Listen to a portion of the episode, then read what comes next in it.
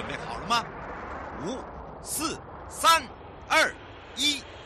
悠悠 Live Show 现在上拍。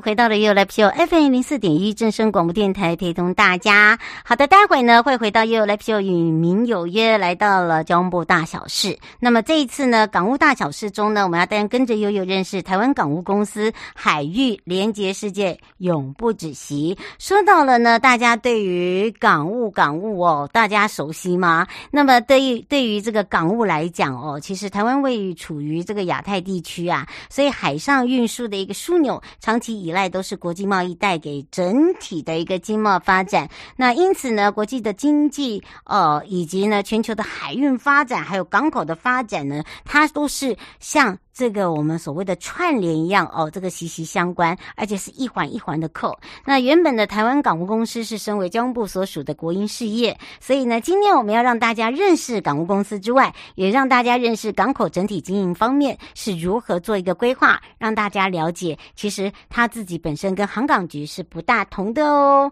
好，待会呢，由台湾港务公司还有我们的呃这个港瞻处工程处哦，一起来让大家。跟着认识台湾港务公司，也来先关心一下天气喽。气象侦测站。说到天气部分呢，特别提醒大家哦，那因为呢，大家都知道哦，这个雷击最近呢常常发生，然后还有就是对流的影响，大雨雷雨哦也非常的大哦，导致呢这个在山坡，尤其是在呃沿海啦、山坡地啊，都要特别的松软哦。这个请大家呢行经过的时候一定要特别的注意，要小心哦。那另外一个就是呢，也提醒大家，最近都有午后雷阵雨啊。那当然这个。天气是最热吗？我告诉你不是。好，最近的温度呢，大概都在三十二到二十六度左右，那都是有午后雷阵雨的情形，所以无敌小折伞一定要带好哦。好，马上就回来了。这一次的交通大小事，带大家来到了港务，那当然要认识的就是台湾港务公司喽。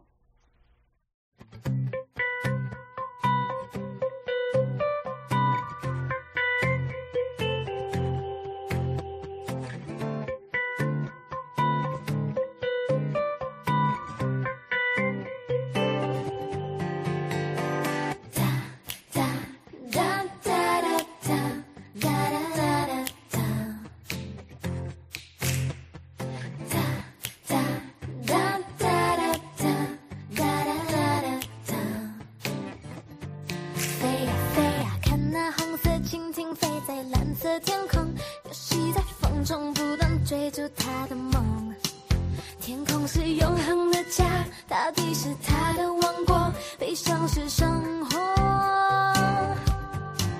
我们的童年像追逐成长吹来的风轻轻地吹着梦想慢慢升空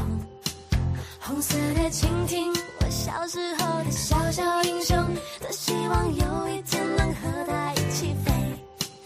当烦恼呀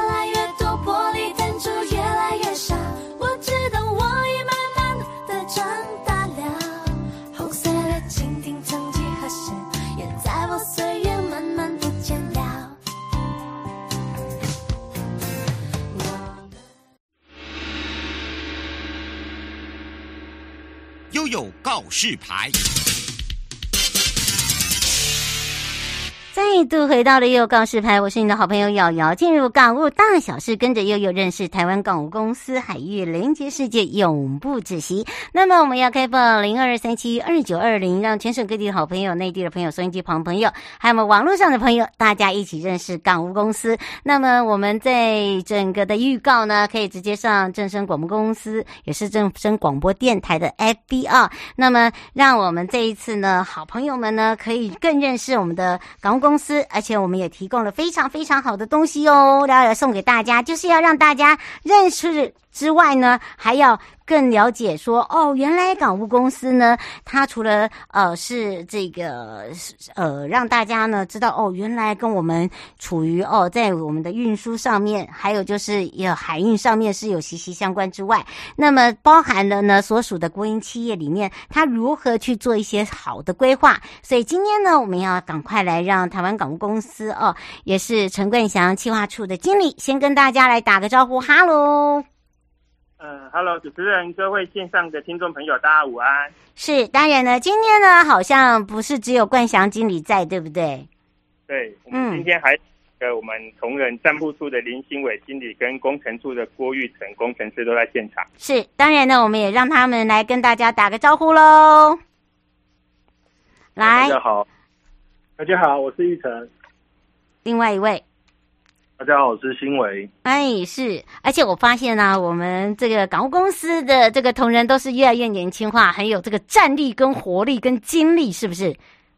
是啊，真的啊，一次就出三个来对，跟跟悠悠一起来认识就对了。好的，当然我们要来如何去做一个接轨哦，其实很重要，就是要认识呢。其实大家会误以为哦，这个台湾港务公司跟我们的航港局是同一个哦这个系列的，其实他们是同一个系列，只是说我们台湾港务公司呢是怎么样来去做一个成立，以及它已经迈入第几个年头，而且它现在也是一个独立的，它是一个民营的，对不对？应该是说国营啦，不能说民营，对，嗯，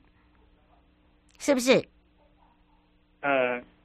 首先我这边简单说明一下哈，就港务公司这边在一百零一年的时候就是正式成立，那迈迈向今年的话已经是第十一个年头了哈。那相信各位听众朋友其实有可能有听过，但是有点陌生了。那的确像主持人提的部分，之前是由各个交通部底下有各个的港务局，嗯，那在一百。因为政策的关系，把它分成国营企业的台湾港务公司，还有一个交通部所属的一个行政机关叫交通部航港局，嗯，主要是这两个单位。是，但是一个是国营企业，一个是属于这个交通部下面所属的，但是所管辖的就不一样喽，而且他们所呃自身的这个所谓的每个人的分工也不同了，尤其是台湾港务公司呢，在经营管理上面呢，它。必须要掌管的是我们的国际商港，对吧？是没错，七个国际商港跟两个国内商港。哇，所以啊，这我怎么说？现在的这个我们的港务公司真的是年轻化，有体力，有精力，呵 呵有活力。好，当然这个管理这个七个国际商港，还包含了两个这个所谓的国内商港哦。其实这七个跟包含这两个，我们是不是可以特别介绍一下？是，呃，港口的部分大家都是比较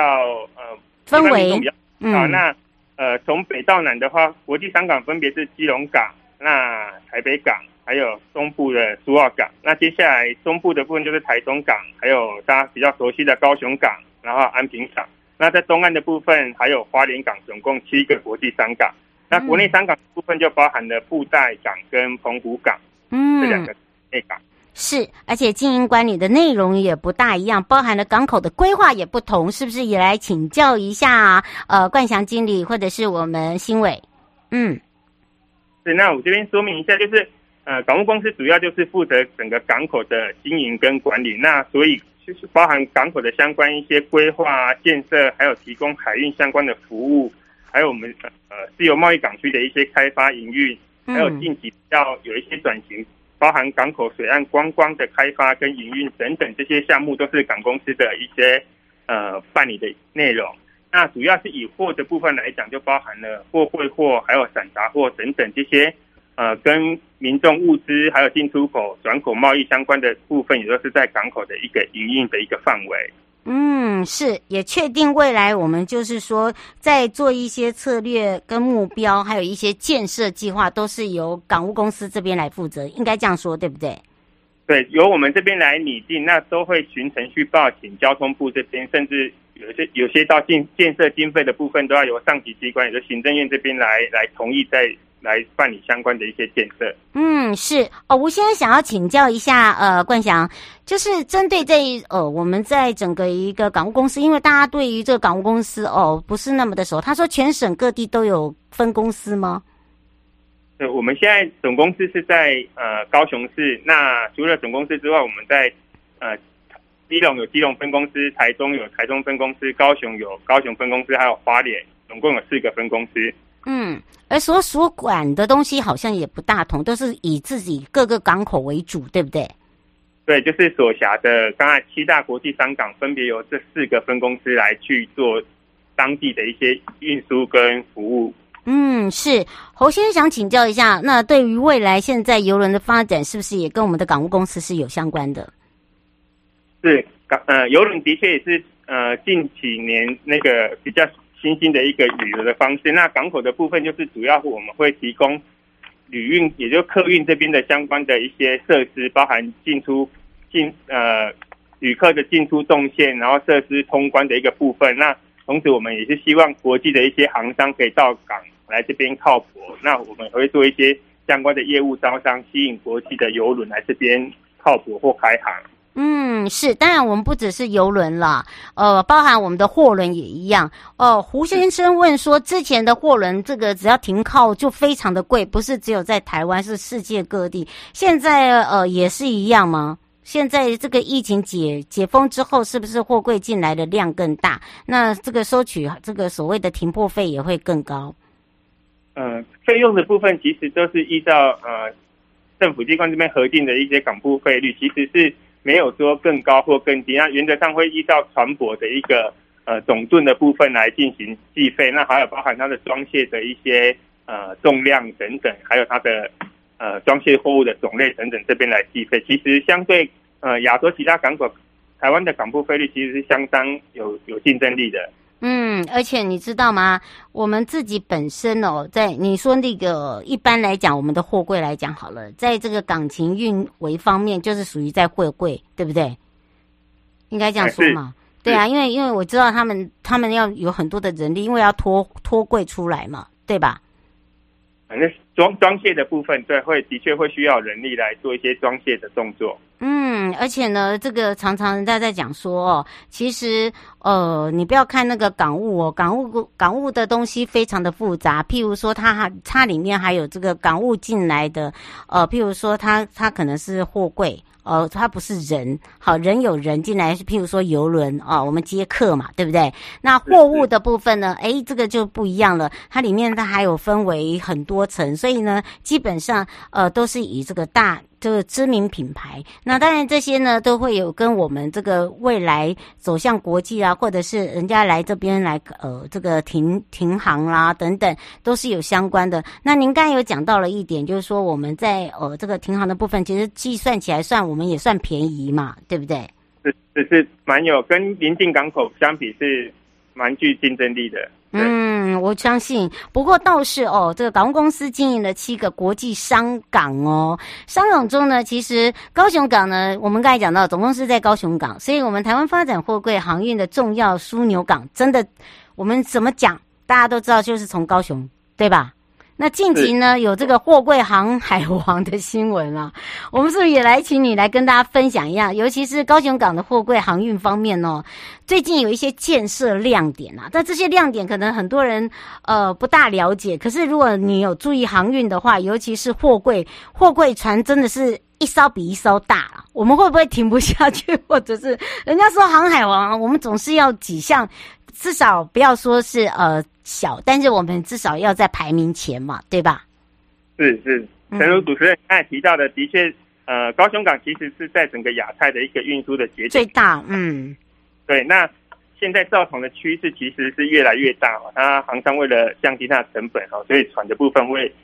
越造越大，那单次的可以载的货量就会增加。那港口的部分呢，相关建设因应船舶的大型化，要做一些相对的一些。改善或者是配合的做一些建设哈，所以呃，我们在高雄港的南侧，也就是二港口靠近旗津，如果来高来过高雄，知道比较南侧的旗津这边的部分，我们有呃前海造地的一个洲际二级的一个计划，那也建建设了一个叫第七货柜中心的一个工程啊。那这个工程其实就是为了给巨型游轮来靠泊使用而建设的一个工程。那这边可以提供呃两万四千 Q 的一个超大型的游轮来靠的货柜轮来靠泊。那两万四千 Q 的一个货轮的概念是怎样呢？如果大家有来过高雄港，高雄的话就知道有八十五层大八十五层大大楼，嗯，对，这个呃两万四千 Q 的货柜轮的话，大概是把八五大楼横向放下来之后，还要再长一点点的一个一个概念。哦、对，那目前来讲，建设完成之后就可以容纳同时有四艘这种巨型的货柜轮可以来停靠高雄港。嗯，这个也呃表示呢，我们呃在未来可以看到更多呃国外的商船进来嘛，对不对？对。嗯，它不是只有这个货柜，而且包含的人也是一样了。好，等于是等于刚才讲到了，可以提供四艘，哎，这是超大型货柜哦。那超大型货柜来讲，这个营运哦，这个收入也可以变更多，对吧？嗯，是。这这比较实际一点，对。是吗？是是，对航商跟港口都是会带来比较大的那个呃一个一个获益，嗯，一个嗯，而且收益。是，不过现在目前来讲哦，这个顺利将第七货柜中心哦，这个第一门试机这个顺利的也是在今年一月全数上岸。那预计呢，呃，明年还会有这个第二期嘛？那譬如说好了，这个听我们都知道，呃，在台湾来讲，像长荣啊这些啊都有大型货柜，他们好像最近也引进很多做所谓的呃自动码头的一个作业形态，这也是在我们的规划中吗？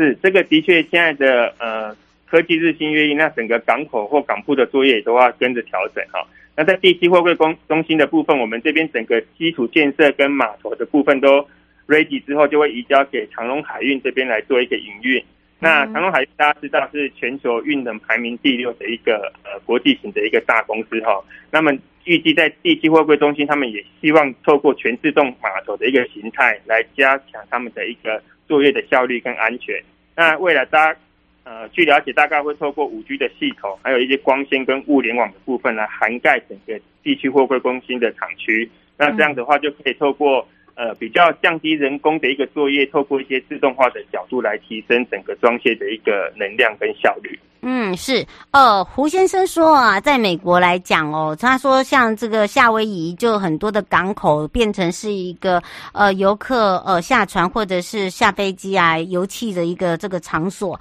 他说未来我们会有也会不会有类似的这样规划？是那个听听众朋友这边提到一个非非常好的问题，这个也是港公司近期除了货运客运之外，有朝港口水岸的一个转型的部分哈。其实，在七个国际商港，呃的部分，我们除了货运的机能之外，都有规划在合适的区域划成观光游戏商业区。那这些都会结合地方的一些观光的资源，那我们来做一些水岸性的一些开发，让民众可以更亲近港口，让不要觉得港口是遥不可及的一个地方。对，那我这边简单以高雄港为例，好了，那大家来过高雄港，大家都知道，哎，高雄的部分，整个博二艺术特区。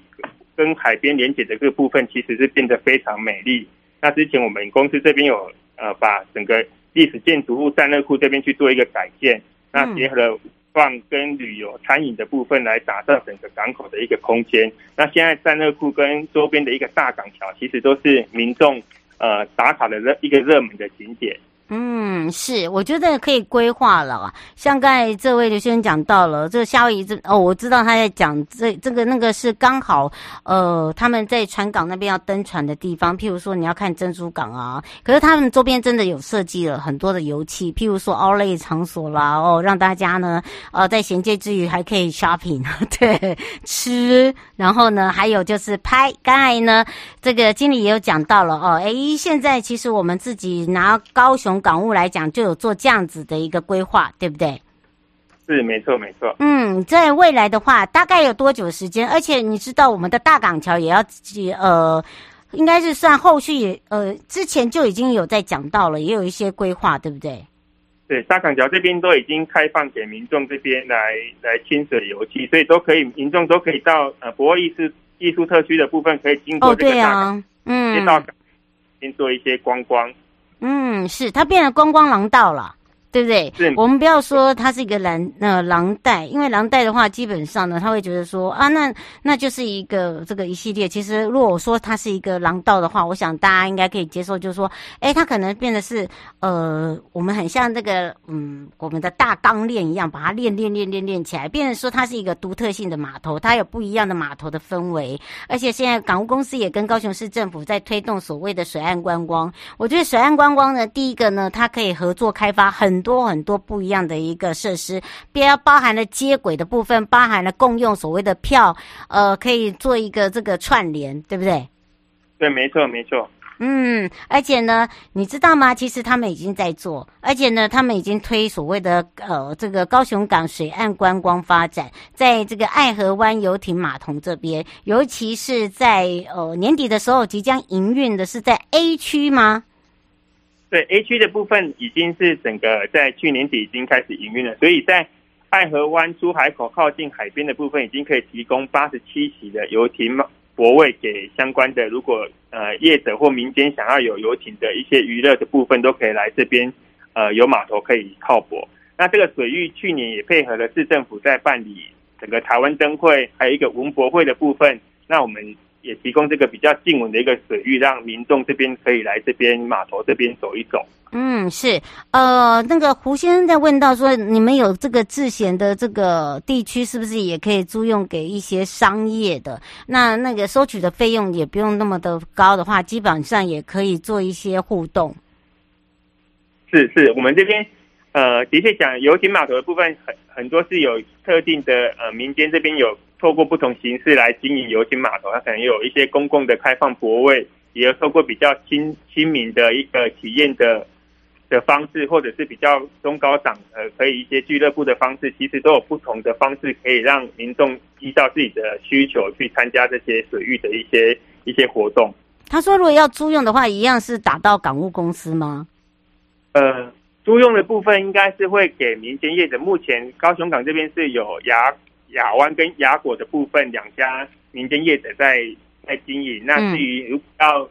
呃游艇的这些租用，或者是要参加这些旅游的行程的部分，大概可以跟这些业者这边来做接洽。嗯。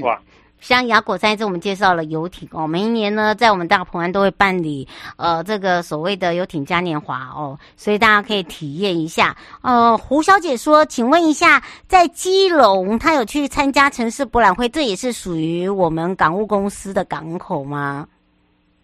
嗯、的的确，基隆港的部分，刚才有听众有提到，就是今年我们基隆港一直是我们犹如母港台湾这边的一个一个重镇哈、哦。那去年的部分，我们在东岸跟西岸的部分都有一些旅运设施的一个改建。那刚才有提到，就是在西岸的西二库的部分，我们去年也是整个改建完成哈。那同时提供给基隆市作为城博会的一个主场展览馆之一，所以民众亲去参观的应该是属于我们在基隆港西岸的这一个西二库的一个。一个内容，嗯，没错，而且呢，你们所体验的哦，只是其中一块而已哦。其实港务公司呢，除了我们刚才讲到了，一直都以这个硬体建设为主。你会发现哦，借由呢，呃，刚刚呢，冠翔经理哦，这个介绍哦，你会发现它其实蛮软性的。好，它有很多看不见的软体，看不见的一些建设，看不见的一些呃正在运化。现在才在讲数位 AI，数位 AI，这个 AI 数位这个怎么讲呢？讲来讲去都是以最近呢一些这个新兴的一个行业的一个领域，还有一些港务公司正在推展的一些数位发展。所以我们也可以来借由哦这一次的机会，让冠翔经理来告诉大家，哎，maybe 呢你刚好呢也是在这样的一个区域中，你可以了解哦，原来。其实有哦，你会发现哦，哎，有跟以往是不大一样的，跟我们所认知是不同的。原来都是在港务公司的这个规划之下，我们是不是来请教一下？呃，冠翔来告诉大家。是，就是呃，主持人刚才提到说，就是其实近年的一些智慧科技的应用，那在港口端也是要搭上这个热潮，去把透过智慧科技来带动港口的一个发展哦。所以我们在一百零七年就。推动一个叫 TransMart 的这个计划，嗯，那整个目标呢是就是希望我们的港港口可以更安全、更效率，然后有品质跟带动永续的一个发展。那在这个计划的架构下，我们就会有拟拟定了很多的一些呃行动方案来辅助我们的港口呃更聪明、更有效率。嗯、那我先单举例举一个例子好了，嗯，比如说在的部分哈，嗯，港公司这边大概有先规划，已经设置一个叫船舶超航智慧的一个警示系统，嗯，那就是我们港口船舶要进来港口的时候，其实都是要缓行，那好好的去把船舶去码头这边把它靠好，那所以我们会由港口进来的时候，透过雷达、CCTV 这种设施去监测船舶有没有超速，有没有偏航。或者有没有预期碰撞的危险的部分，我们去做一个一个预测，然后做一些告警，让船舶要进港的时候可以预为一些准备，或者是适时要去减速等等，那整个来提升港口的一个作业的安全。那大概是一个举一个例子，让听众朋友比较有一个概念，这样。嗯，是黄先生也讲到了一个，就是说最近亚这个亚洲游轮哦，这个业者都一直在打，呃，即将哦，就是呃以这个最近的日本啊、小琉球啊为主。他说未来的话，如何乘胜追击，然后来招揽国际游轮进入，呃，更大艘的船，然后来做这样子一个互动交流。是，那主持人这一块，我们那个整个客运的。专家林新伟经理在线上，我这这这这一块是请林经理就客运游轮的部分来做一个说明。嗯，可以，新伟。好，舅舅好，我是新伟。嗯，是我最近跟各位分享一下，就是我们在游轮推广的部分，如同刚刚听众朋友有提到的，嗯，最近是很夯，过去大概只往日本走为主。嗯，那后面呢，其实我们有一些招商的做法，那大概会有一些效果哦。嗯，那我这边。分三个说明啊，第一个部分是各位知道，去年十月份的时候，其实已经疫情开放，嗯，对，所以我们就赶快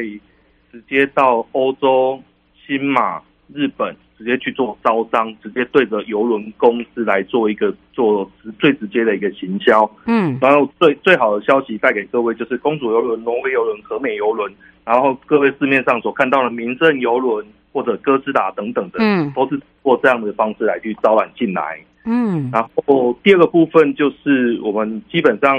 航空公司，刚冠翔这边有提到，我们大概都会针对港埠设施，也就是靠船作业的需求来去做一个更加的提升。所以不管是基隆、高雄，或者最近我们大概针对澎湖港，也会更更多的一点建设，哈，嗯。然后第三个，其实在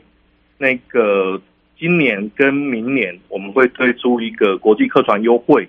所以这个优惠基本上订泊费就可以全免，旅客服务费至少七折起票，甚至最大可以到全免，大概用这样。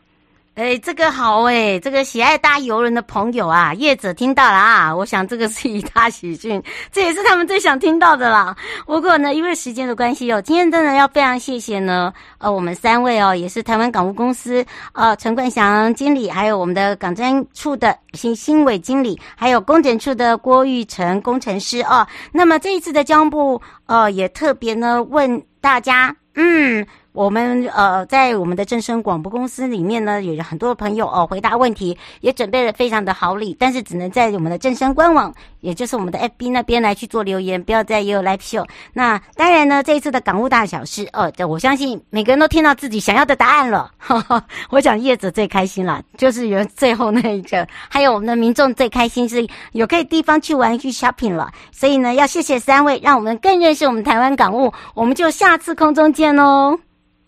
好，谢谢，谢谢，谢谢。嗯，拜拜。